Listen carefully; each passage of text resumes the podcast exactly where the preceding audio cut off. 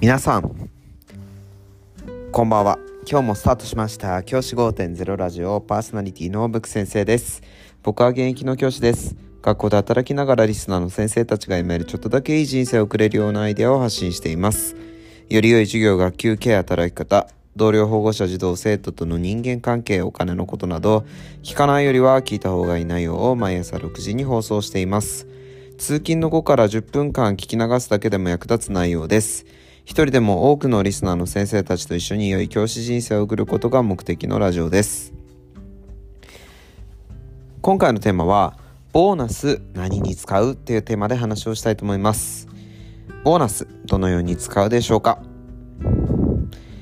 ね年間で一番楽しみな日と言ってもいいような日かもしれませんね。ツイッターとか見たらみんなね、ボーナスの話、学校の先生されていて、ああ、もうこんな時期だなぁなんて思って、民間の企業もね、ボーナスのタイミングと一緒かなと思うんですけれども、ボーナスってどういうふうに使われているでしょうか？先生方の使い方はどういうふうに使ってるのかなっていうのは気になってるところです。で、僕がですね、ボーナスの、この時期になっていつも話すのは、ボーナスどう使いますかって言われたら、僕の考えはもう常に一貫しています。それは、自分が欲しいものを買えばいい。自分が使いたいように使えばいい。あぶく銭だからっていうふうにかいうふうに話をしています。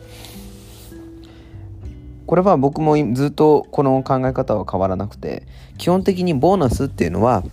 あぶく銭だと思ってください。皆さんが働いて働いて働いてね毎月もらってるお給料とはまた別の扱いだと僕は考えていてこのお金に関しては自由に使っていいと思うんですよ。今ね、普段のお給料っていうのは、例えば家賃を払ったりとか、あとは生活に必要な食費を払ったりとかするのに使うものですけれども、ボーナスっていうのはそういったものとはちょっと違うから自分が欲しいものを買えばいいなって思っています。例えば車が欲しいなら車の,、まあのを買うためのお金に使ったりとかでもいいと思います。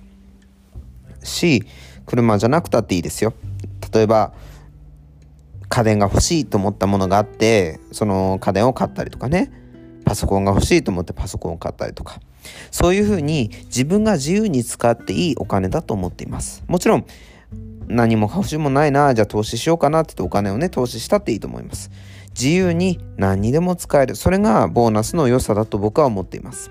なので先生方もですね、是非このボーナスの使い方考える時に何に使おうかなって思ったら自分がまあこのお金何に使ってもいいんだと思って欲しいものを買ったり旅行をしたり自分が楽しい思い出になるようなものにお金を使う。それだけでいいと思っています。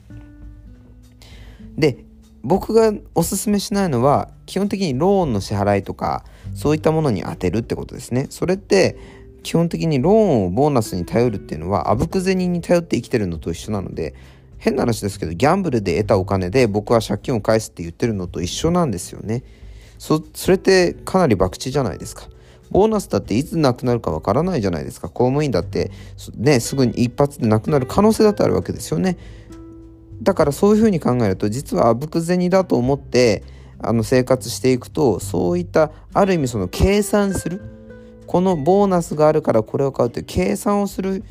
ていう生活から脱却できるんじゃないかなって思っています。